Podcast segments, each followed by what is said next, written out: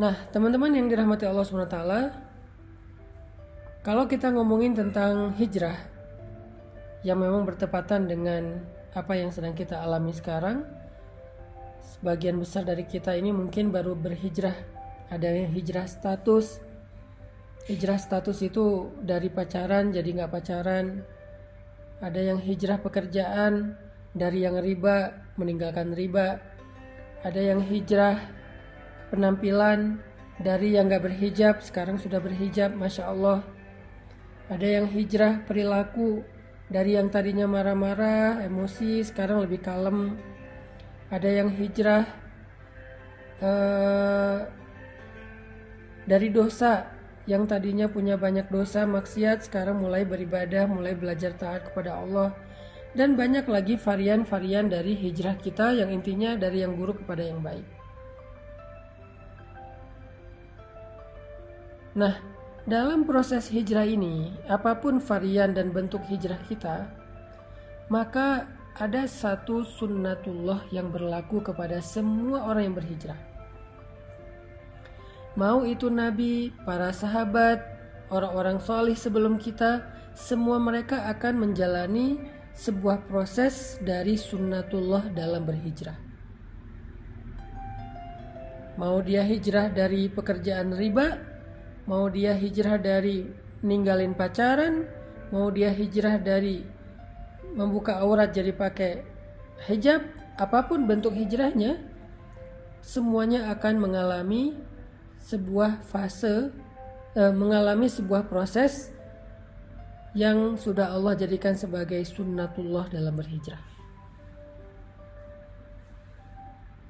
Tinggal nanti kita memperhatikan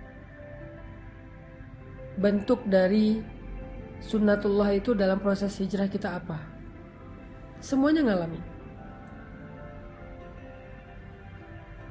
Para ulama mengatakan dalam hijrah itu ada dua fase yang akan dialami oleh semua orang yang melakukan proses hijrah. Ada dua fase yang ada di dalam sunnatullah yang saya sebutkan tadi.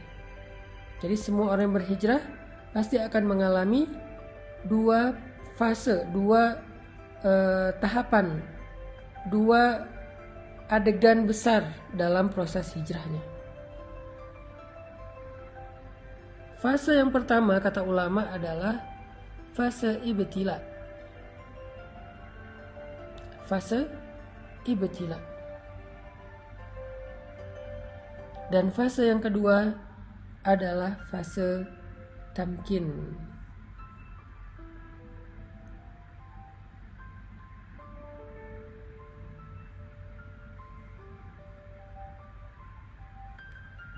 Fase yang pertama adalah fase ibtila. Sedangkan fase yang kedua adalah fase tamkin. Apa itu fase ibtila? Ibtila itu dari kata bala yang kemudian menjadi bahasa Indonesia bala. Artinya ujian. Jadi semua orang yang melakukan hijrah baik dia hijrah dari yang buruk kepada yang baik maupun bahkan hijrah dari non muslim menjadi muslim converting to Islam. Semua yang menjalankan proses pergantian ini, shifting ini, converting ini kepada yang lebih baik, berhijrah di jalan Allah, maka dia akan mengalami fase yang pertama semuanya, yaitu fase ibtila, fase ujian. Semuanya. Maka nanti teman-teman bisa ngecek di dalam Al-Quran, yaitu surat Al-Ankabut ayat pertama kedua dan ketiga. Surat Al-Ankabut. Coba kita buka Al-Quran. Surat Al-Ankabut. Surat Al-Ankabut itu surat 29. Ayat pertama, kedua, dan ketiga.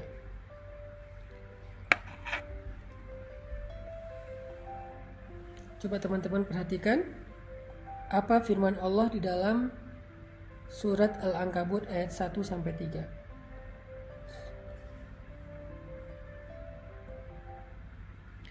أعوذ بالله من الشيطان الرجيم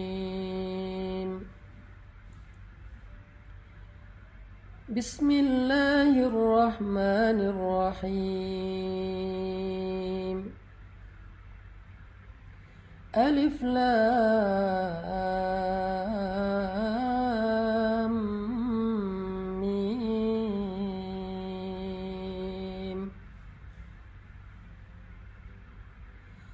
أحسب الناس أن يتركوا أن يقولوا آمنا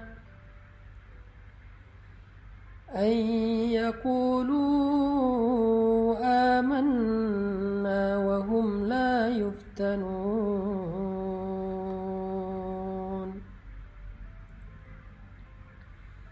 ولقد فتنا الذين من قبلهم فليعلمن الله الذين صدقوا وليعلمن الكاذبين.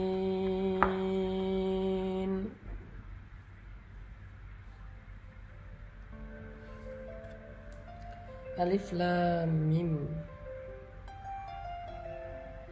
Apakah manusia mengira akan dibiarkan saja dia berkata kami telah beriman sedangkan mereka tidak lagi diuji? Padahal sungguh kami telah menguji orang-orang sebelum mereka Padahal kami sungguh telah menguji orang-orang sebelum mereka Maka Allah akan tahu Siapa orang-orang yang jujur Dan siapa orang-orang yang pendusta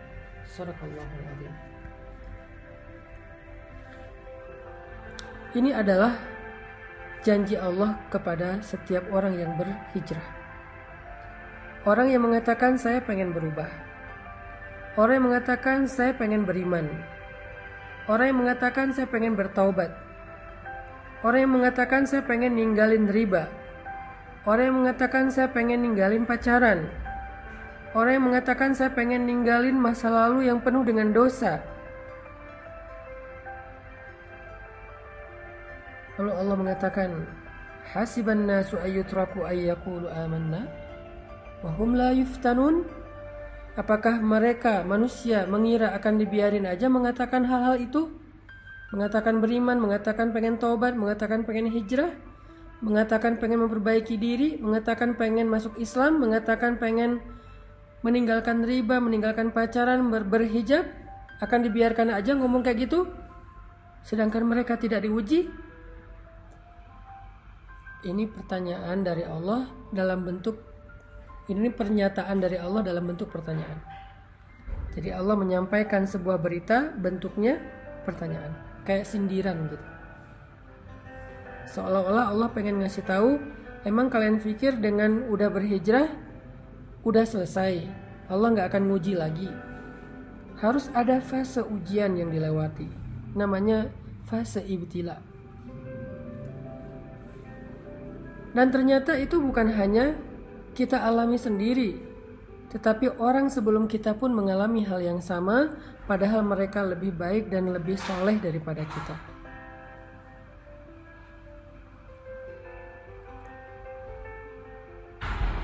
ولقد فتنا الذين من قبلهم فلا يعلمن الله الذين صدقوا ولا يعلمن الكاذبين dan sungguh kami sudah pernah menguji orang-orang sebelum mereka, sehingga Allah tahu siapa di antara mereka yang benar, yang jujur, dan siapa di antara mereka yang dusta.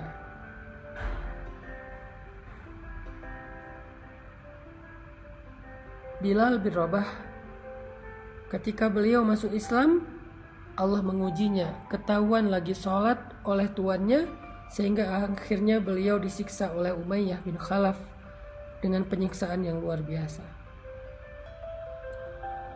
Asia istri Fir'aun ketahuan sudah beriman kepada agamanya Musa langsung disalib di tiang di pohon korma oleh suaminya sendiri sampai wafat.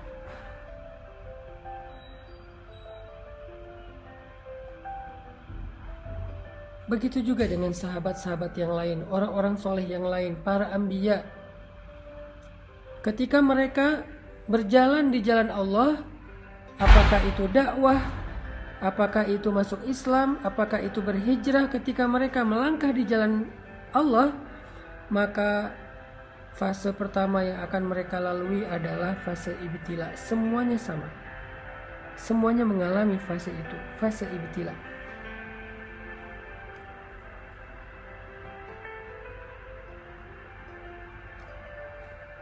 Semuanya mengalami itu. Cuman varian dan bentuk dari ibtila dan ujian itu yang beda-beda antara satu dengan yang lain, teman-teman. Jadi kita nggak sendiri. Orang yang lebih soleh dari kita pun mengalami. Kalau kita protes bilang, ya Allah kenapa saya? Enggak, bukan kita doang. Kita mungkin kegeeran kalau kita bilang, kenapa saya? Atau mungkin kita salah kias salah membandingkan. Ngelihat ada orang yang berhijrah tapi kayaknya dia mulus-mulus aja proses hijrahnya. Jangan-jangan kita nggak tahu. Jangan-jangan kita nggak terlalu dekat dengan dia. Jangan-jangan kita salah sangka tentang dia.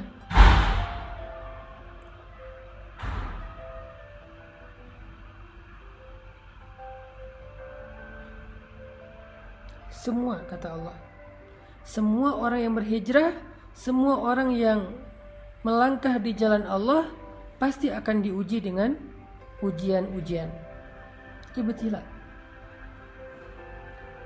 Lalu Allah menggambarkan tiga jenis ujian di dalam Al-Quran surat Al-Baqarah. Supaya kita bisa merenungkan mana dari tiga jenis ujian ini yang kita alami. Allah mengatakan di dalam surat Al-Baqarah Am hasibtum an tadkhulul jannah walamma ya'tikum mathalul ladzina khalau min qablikum Apakah kalian mengira sama dengan surat Al-Ankabut? Apakah manusia mengira? Kalau sekarang apakah kalian mengira? Apakah kalian mengira bahwa kalian akan begitu saja masuk ke dalam surga Sedangkan belum datang kepada kalian ujian-ujian yang pernah dialami oleh orang sebelum kalian. Jadi kalau tadi, apakah manusia mengira akan dibiarkan saja mengatakan beriman padahal belum diuji? Kalau sekarang, apakah kalian mengira akan masuk surga begitu aja padahal kalian belum diuji? Walamma ya'tikum mathalul ladzina khalau min qablikum. Padahal belum datang kepada kalian ujian-ujian yang pernah datang kepada orang sebelum kalian. Sama maksud dari ayatnya.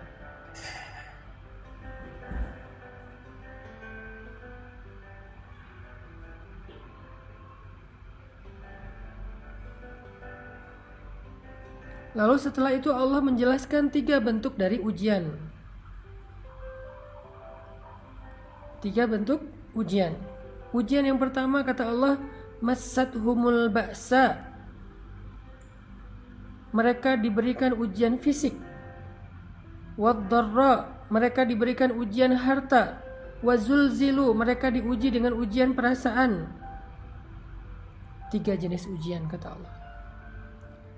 Ba'sa darra zulzilu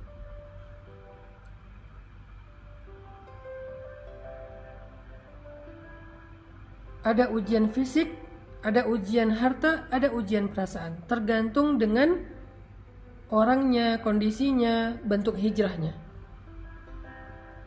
Kalau tadi tadi kita membaca mbaknya sedang diuji dengan ujian harta. Yang ketika dia meninggalkan pekerjaan yang ada ribanya, maka kemudian dia tidak mendapatkan pekerjaan lain sehingga dia sekarang mengalami kesulitan secara finansial. Ini ujian dorra, ujian harta massathumul ba'sa wad-dharra wazulzilu mereka ditimpa dengan ujian fisik, ujian harta dan ujian perasaan dan Allah menggambarkan istilah ujian perasaan itu dengan kata-kata zulzilu diguncang rasanya itu kayak tergoncang Ini adalah fase yang Allah janjikan kepada semua orang yang berhijrah. Gak ada yang enggak. Semua ngalami. Ada yang mengalaminya ujian fisik, lelah, sakit. Kalau sahabat dulu disiksa, ada yang mengalami ujian harta, ditipu orang, kelaparan, bangkrut, gak punya kerjaan, gak punya penghasilan, habis hartanya. Ada yang diuji dengan ujian perasaan. Disakiti, ditinggalkan, dikhianati, dihina, dicela, dicemooh, digibahin, difitnah, dan seterusnya. Semuanya mengalami salah satu dari tiga ujian ini atau ketiga-tiganya.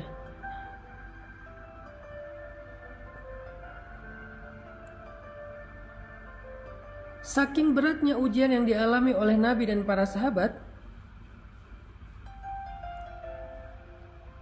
saking beratnya ujian yang dialami oleh Nabi dan para sahabat, sampai mereka mengatakan, "Mata Nasrullah?" Hatta yaqula rasul walladzina amanu ma'ahu mata nasrullah. Kapan datangnya pertolongan Allah? Saking beratnya ujian mereka, kapan datangnya pertolongan Allah? Kapan kita keluar dari ujian ini? Kapan semua ini selesai? Kapan semua ini berakhir? Mata Nasrullah. Nabi loh yang nanya. Sahabat yang nanya saking beratnya ujian mereka. Allah menjawab. Ala inna nasrullahi qarib. Bukankah pertolongan Allah sudah dekat? Bukankah pertolongan Allah sudah dekat. Apa maksud Allah di dalam ayat ini? Maksudnya semakin berat ujian yang kita alamin, maka semakin dekat kita kepada pertolongan Allah, yaitu fase kedua dalam hijrah. Fase kedua dalam hijrah, yaitu fase tamkin namanya. Kalau fase pertama, fase ibtila, Fase kedua, fase tamkin. Fase ditolong oleh Allah SWT. Fase ketika Allah membukakan jalan keluar. Wa may yattaqillaha yaj'al lahu makhraja. Siapa yang sabar, yang taat, yang istiqomah, bertakwa kepada Allah, Allah kasih jalan keluar. Tapi sebelum Allah kasih jalan keluar, ada fase yang harus dia lalui yaitu fase sabar, fase ujian. Itulah takwa. Karena takwa bukan sekedar ibadah, tetapi kesabaran dalam menghadapi ujian. Itulah fase yang akan kita lalui atau yang sedang kita lalui bu, buat sebagian yang baru berhijrah. Itu semuanya ngalamin. Jadi ketika kita mengalami fase ibtila, fase ujian kayak gini, la tahzan. Jangan berkecil hati. La tayas. Jangan putus asa. La taklak. Jangan ragu kepada pertolongan Allah. Kenapa? Itu bukan tanda-tanda bahwa kita salah memilih jalan. Kepada Mbak yang tadi bertanya, setelah meninggalkan pekerjaan riba, jadi nggak punya penghasilan, apalagi dengan pandemi seperti sekarang susah banget untuk mencari pekerjaan, maka ujian ini bukan tanda-tanda kalau Mbak salah memilih jalan atau pilihan hidup, enggak. Buat yang memutuskan pacarnya udah nggak mau pacaran tiba-tiba pacarnya jadian sama yang lain atau malah menikah dan bahagia sementara kita belum dapat jodoh sampai sekarang itu bukan pertanda kalau antum atau kalian salah memilih jalan. Enggak karena jalan yang kita tempuh sebelumnya itu jalan yang salah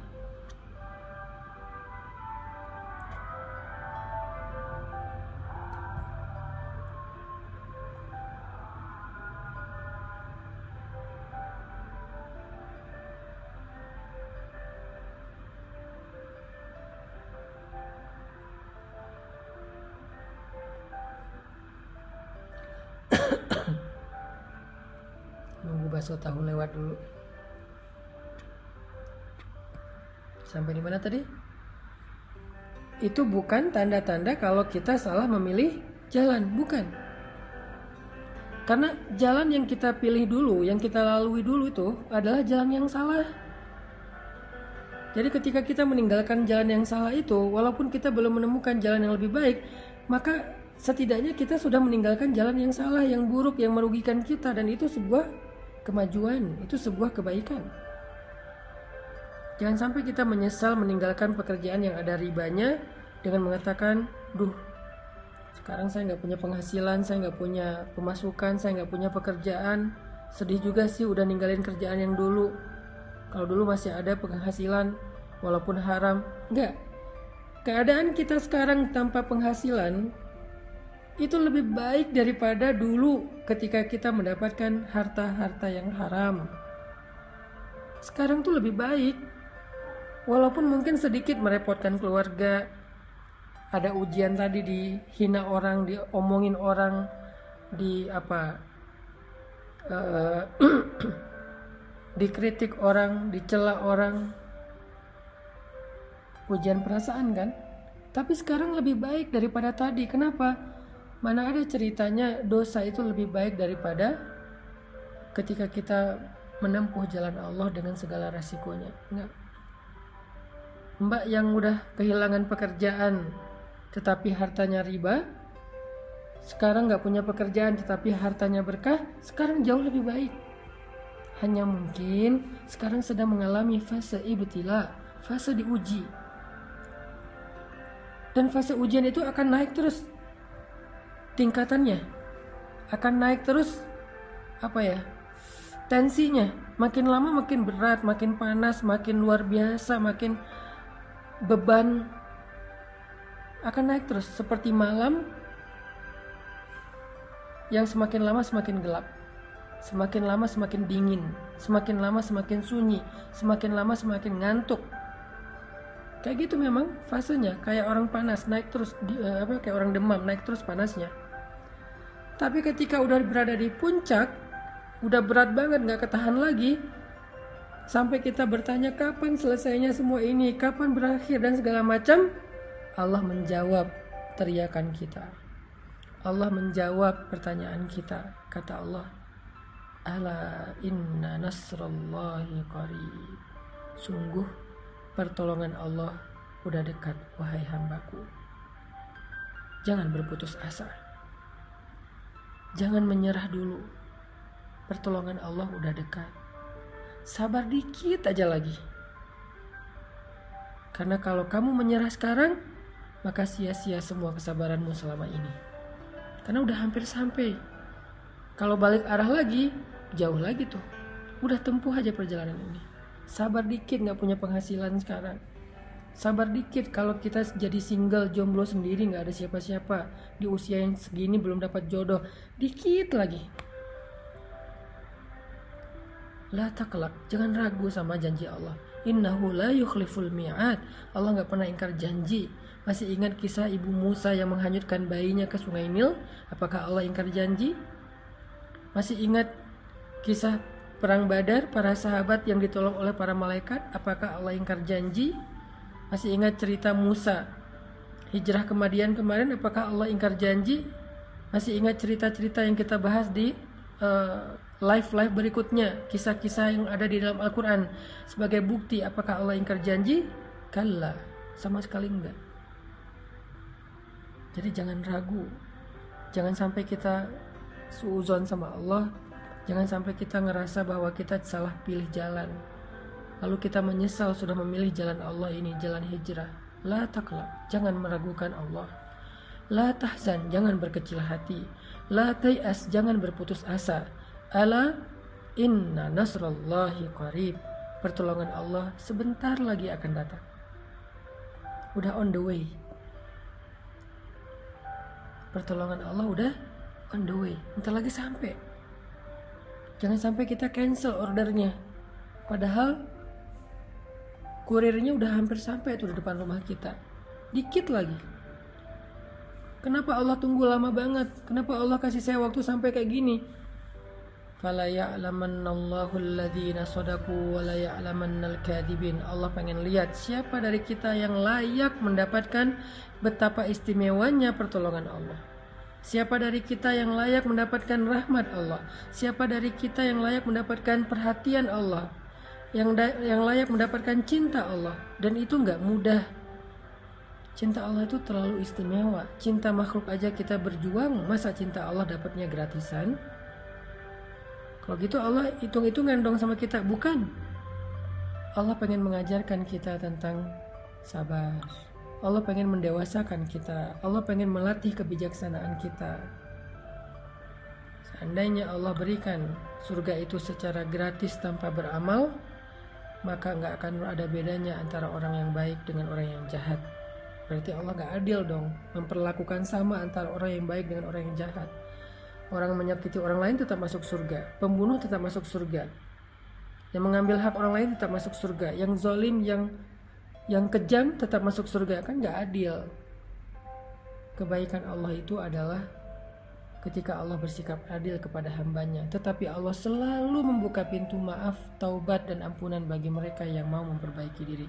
Sebanyak apa pun dosanya fala ubali kata Allah aku nggak peduli. Kita harus memahami Allah itu secara utuh nggak boleh parsial. Jadi jangan putus asa jangan berhenti berharap jangan berhenti bersabar jangan U-turn dulu pertolongan Allah itu dikit lagi sampai udah on the way. OTW udah.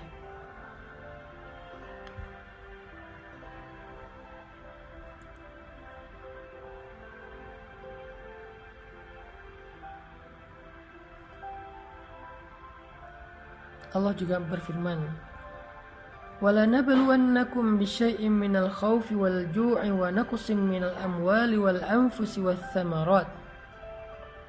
Kami pasti akan menguji kalian, pasti. Walanabluwannakum pakai tasdid penegasan. Pasti kami akan menguji kalian.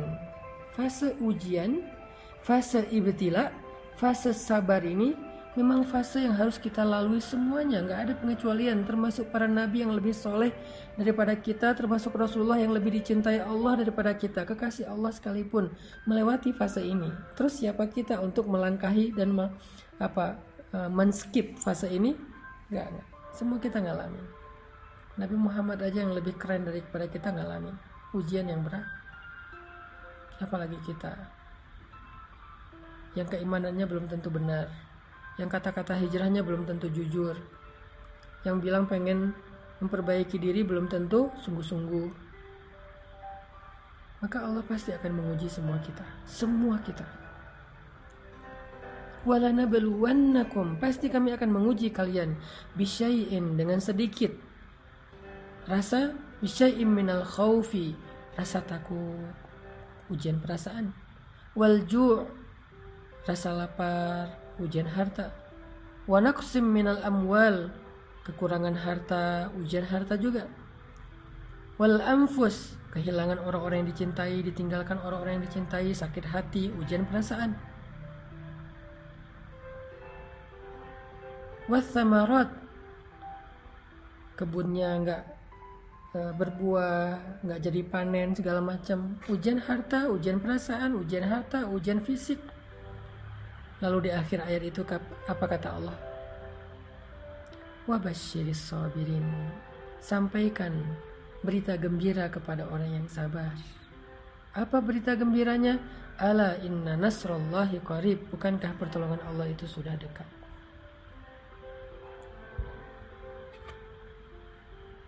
Tetap harus melewati fase sabar, fase ujian. Ini buat yang bertanya banyak sih yang nanya tentang masalah ini. Ustadz saya sudah hijrah. Ada yang bilang Ustadz saya udah ninggalin gak mau pacaran lagi. Tapi gimana ya sekarang? Saya takut dia jadian sama yang lain. Saya takut kehilangan dia. Aslinya saya nggak bisa ngelupain dia. Saya punya perasaan sama dia cuman saya juga nggak mau berbuat dosa dan segala macam wabashiris sabirin sampaikan berita gembira kepada orang yang sabar Sampaikan berita gembira kepada orang yang sabar. Ustadz saya udah hijrah, udah mem memakai hijab, tetapi sejak saya berhijab kok hidup saya banyak masalah. kok ujian datang silih berganti nggak selesai-selesai perasaan dulu sebelum saya berhijrah sebelum saya memperbaiki diri hidup saya asik-asik aja nggak ada masalah. Kenapa sekarang bertubi-tubi? Apa Allah nggak suka dengan pilihan saya untuk berhijrah? Jangan seuzon. La tusi'uzon apalagi kepada Allah. Itu artinya kita sedang mengalami fase yang pernah dialami oleh orang-orang sebelum kita. Itu artinya kita sedang berjalan di atas jalan yang pernah dilangkah yang pernah dilalui oleh Rasulullah dan para sahabat. Itulah fase ibtila. Berapa lama Ustadz? Allahu alam. Masing-masing orang, masing-masing kasus berbeda ada yang sehari, ada yang seminggu, ada yang sebulan, ada yang setahun, ada yang lebih dari setahun, ada yang sampai 10 tahun. Allah lebih tahu. Tetapi Allah nggak hanya ngasih kita ujian biasanya. Cuman yang kita lihat, yang kita record, yang kita not, apa notice itu kan cuman ujiannya. Padahal nikmatnya Allah kasih itu banyak banget.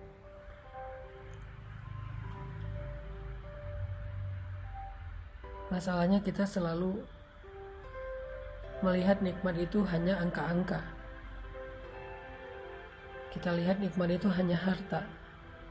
Padahal kadang-kadang ada yang lebih berharga daripada harta. Coba antum renungkan. Kalau disuruh pilih.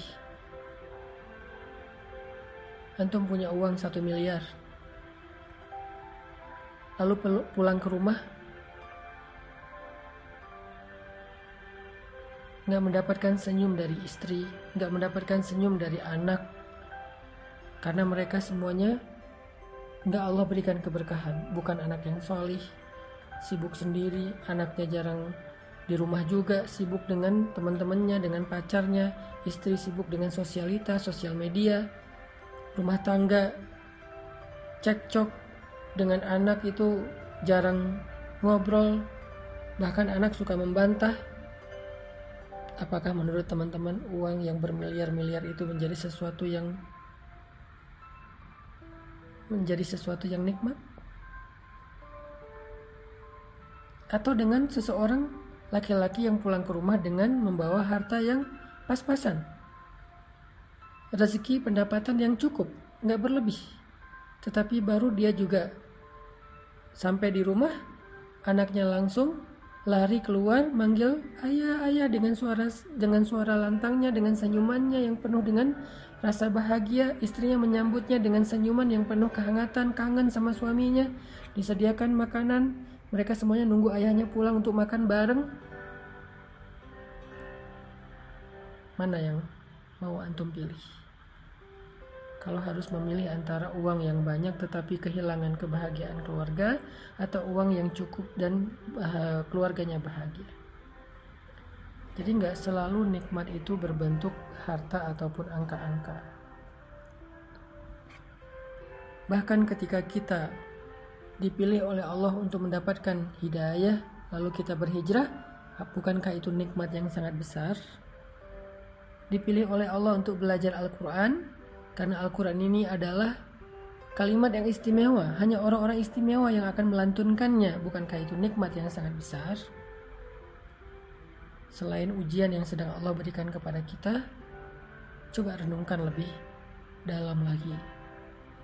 Agar kita tidak mengatakan, kayaknya hidup saya nggak ada baiknya setelah saya hijrah. Coba renungkan lagi. Memangnya benar nggak ada kebaikan sama sekali setelah kita hijrah? Kayaknya nggak deh.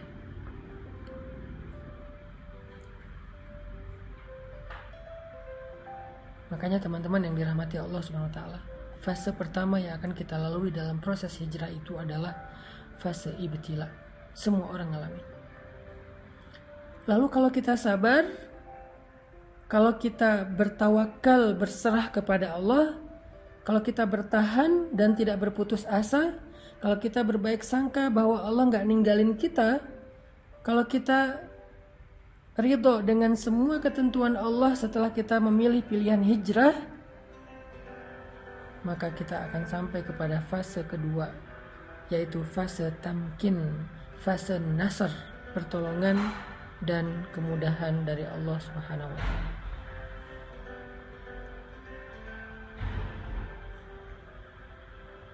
Allah akan berikan pertolongan yang tidak disangka-sangka. Itulah fase yang kedua yaitu fase tamkin. Di fase ini Allah berfirman, "Yaj'al lahu makhraja." Allah kasih dia jalan keluar. Wa yarzuqhu min haitsu la yahtasib. Allah kasih dia rezeki dari jalan yang tidak terduga-duga. Wa yaj'al lahu min amrihi yusra. Allah jadikan segala urusannya itu menjadi mudah. Wa yu'zim lahu ajra. Allah lipat gandakan pahala-pahalanya.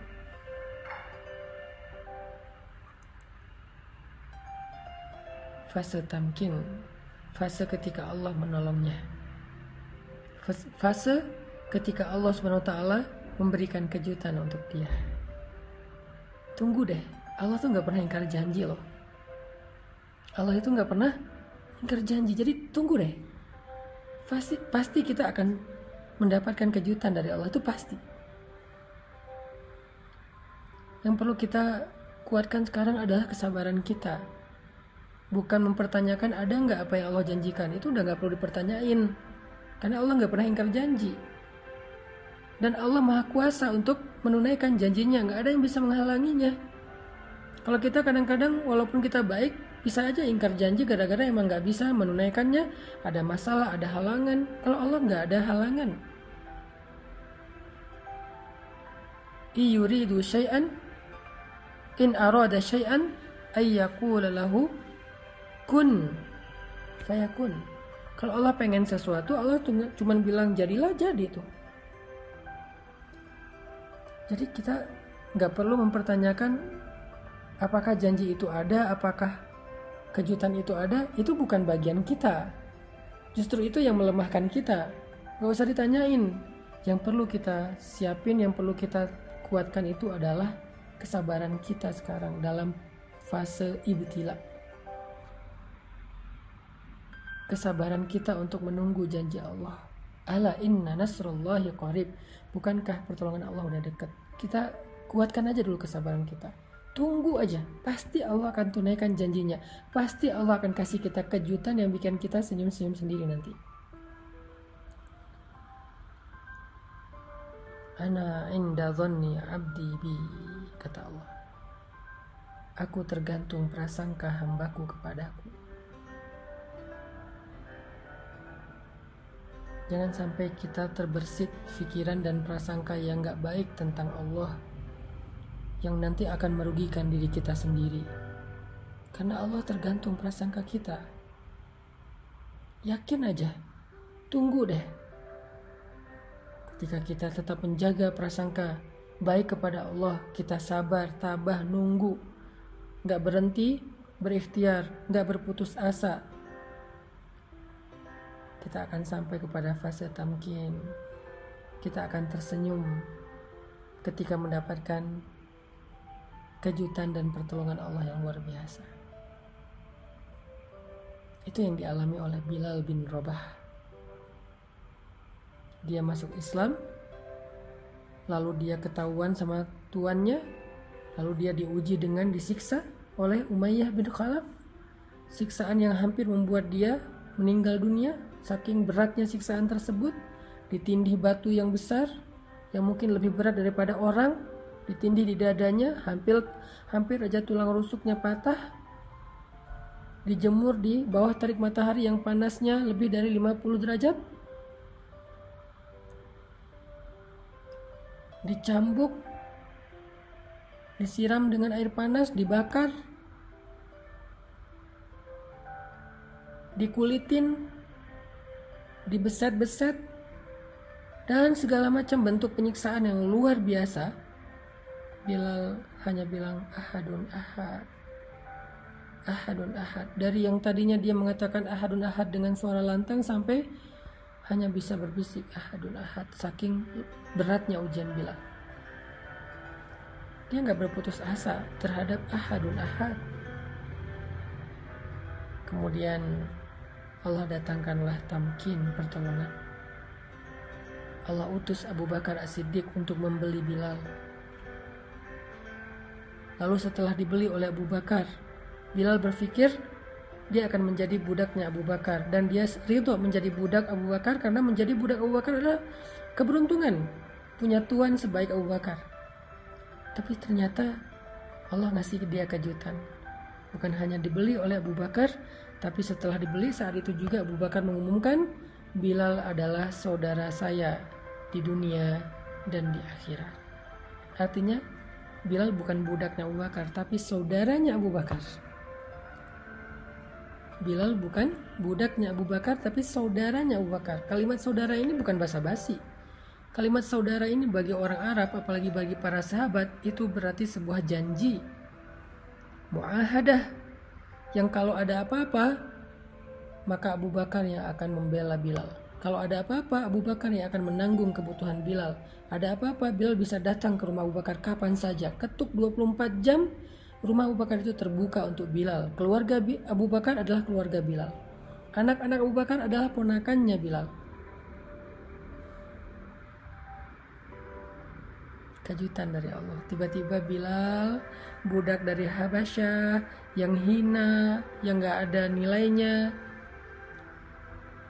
menjadi saudara dari seorang laki-laki yang terhormat, kaya raya, mulia akhlaknya di kota Mekah. Sehingga tiba-tiba budak-budak yang lain jadi cemburu kepada Bilal. Aduhai, seandainya aku seperti Bilal.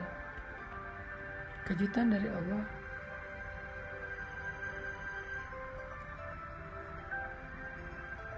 Semua budak-budak cemburu sama Bilal. Terutama temennya Bilal yang bernama Wahsy. Dia pengen jadi kayak Bilal. Dia pengen mendapatkan keistimewaan yang didapatkan oleh Bilal. Diangkat menjadi saudara pemuka Quraisy dan itu belum pernah terjadi dalam sejarah perbudakan di kota Mekah. Belum pernah terjadi. Ada budak diangkat menjadi saudara pemuka Quraisy itu nggak ada menjadi saudara orang biasa aja nggak ada apalagi pemuka Quraisy terhormat banget keesokan harinya penampilan Bilal udah berubah. Dia udah nggak pakai lagi baju budak yang compang-camping, yang kasar. Abu Bakar memberinya baju yang baru. Abu Bakar memberinya baju baru. Abu Bakar memberinya tempat tinggal yang layak di sebelah rumah Abu Bakar. Abu Bakar memberikannya pekerjaan dan dia bekerja untuk diupah bukan bekerja sebagai budak. Keesokan harinya tiba-tiba Bilal jalan di jalan kota Mekah dan ketika bertemu dengan Wahsy temannya yang sesama budak dulu Wahsy sampai pangling lihat Bilal yang sekarang udah berubah banget walaupun tetap baik tetap humble tetapi penampilannya udah berubah banget Orang-orang Mekah yang tadinya memandang Bilal dengan pandangan hina, sekarang kalau berpapasan dengan Bilal mereka menghormati Bilal. Di pasar, Bilal membeli barang untuk dirinya sendiri, bukan untuk orang lain, bukan untuk tuannya. Bilal bisa membeli barang dengan uangnya sendiri, dan orang berdagang berjual beli dengan Bilal. Dan puncak dari kejutan yang Allah berikan kepada Bilal adalah ketika Nabi mengatakan, Wahai Bilal, bima sabaktani il jannah. Dengan apa engkau mendahului aku ke surga, wahai Bilal? Dijamin masuk surga. Dijamin masuk surga. Nabi udah mendengar langkah-langkah kaki Bilal di dalam surga, padahal orangnya masih di dunia. Masya Allah. Nabi udah mendengar langkah-langkah kaki Bilal di surga padahal orangnya masih di, dunia. Makanya Nabi dengan candaan tapi serius sambil tersenyum bertanya kepada Bilal, "Bima tani ilal jannah ya Bilal?" Dengan apa engkau mendahului aku, wahai Bilal, ke surga? Seolah-olah Bilal masuk surga duluan daripada Rasulullah. Ini candaan dan penghargaan Nabi kepada Bilal. Allah muliakan Bilal di antara manusia penduduk bumi. Allah muliakan Bilal di antara kaum muslimin sehingga dia dihormati dan dikenang sampai hari ini sebagai muazin Nabi yang mengajak orang kepada Allah, mengajak orang beribadah sujud kepada Allah. Dia muazin kesayangan dan khusus di zaman Nabi. Allah muliakan Bilal bahkan di antara penduduk langit. Tamkin kejutan. Allah nggak pernah ingkar janji. Tapi sebelum sampai kepada kejutan-kejutan yang luar biasa ini, Bilal harus melewati ujian yang sangat berat. Fase ibtila yang luar biasa yang hampir membuatnya terbunuh. Ketika diuji semua orang kasihan sama dia. Semua orang berpikir dan khawatir dia akan mati dengan ujian ini. Sampai Wahsy berkali-kali bilang kepada Bilal, Bilal udahlah nyerah aja. Bilal udahlah Lakukan aja apa yang diinginkan Tuanmu supaya engkau tidak disiksa lagi. Aku gak kuat ngelihat kamu setiap hari disiksa dari pagi sampai malam.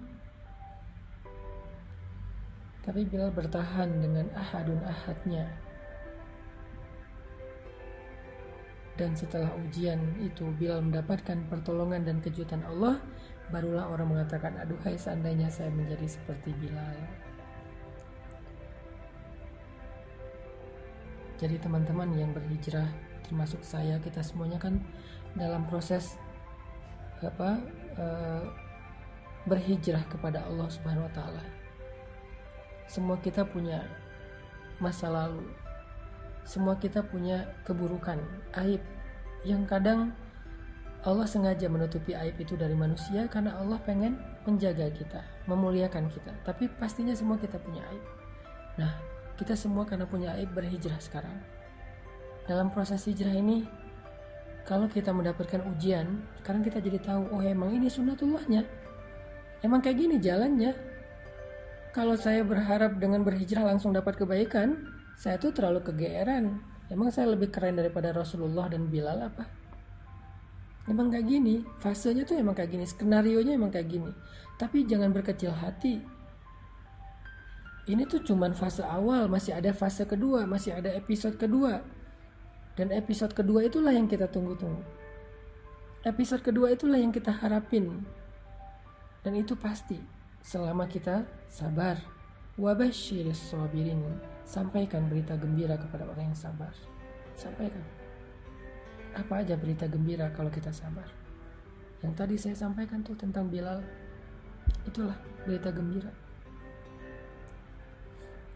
maka teman-teman yang dirahmati Allah SWT, Mbak yang tadi bertanya, kalau sekarang sedang mengalami ujian setelah meninggalkan pekerjaan yang ada ribanya, kalau sekarang sedang mengalami ujian kesendirian setelah memutuskan gak mau pacaran lagi, kalau sekarang sedang mengalami ujian ketidaknyamanan setelah berhijab, kalau sekarang sedang mengalami ujian setelah belajar agama, setelah tahu agama jadi mungkin terbatas beberapa uh, gerak-geriknya aktivitasnya jadi terbatas jadi agak sedikit harus beradaptasi lagi. La tayas jangan putus asa la tahzan jangan berkecil hati innallaha ma'ana Allah membersamai kita itu adalah pesan Nabi dalam peristiwa hijrah Apa pesan Nabi dalam peristiwa hijrah yang paling fenomenal dan legend banget? La tahzan. Innallaha ma'ana. Itulah pesan hijrah. Jangan sedih. Allah bersama kita. Kenapa Nabi berpesan demikian? Karena Nabi tahu hijrah itu nggak mudah. Karena Nabi tahu hijrah itu prosesnya berat. Karena Nabi tahu hijrah itu pasti awalnya ada ujian, maka Nabi mengatakan sebagai bekal bagi semua yang mau berhijrah mengikuti langkah dan jalannya Nabi, la tahzan, innallaha ma'ana. Jangan berkecil hati, jangan bersedih, jangan berputus asa. Jangan khawatir, jangan ragu. Allah bersama dengan kita. Itu aja yang jadi modal kita dalam proses hijrah. Pegang kata-kata Nabi itu. La tahzan innallaha ma'ana. Pegang kata-kata Allah wa basyiris sabirin. Agar kita bisa melalui fase ibtila kita. Jangan pernah berandai-andai kita sampai ke tamkin sebelum kita melewati ibtila. Nggak ada itu ceritanya. Sampai Imam Ash-Syafi'i pernah ditanya oleh seorang muridnya, Ayyuhuma afdal ya syekh? Ayyubtala au yumakkan? Mana yang lebih utama wahai syekh? Seseorang yang diuji atau diberikan pertolongan? Maka Imam Ash-Syafi'i mengatakan, La yumakkan hatta yubtala fa inna tamkin ba'dal ibtila. Gak akan ditolong oleh Allah sebelum dia diuji. Karena sesungguhnya pertolongan dan kemenangan itu adalah hasil dari kesabaran dalam ujian.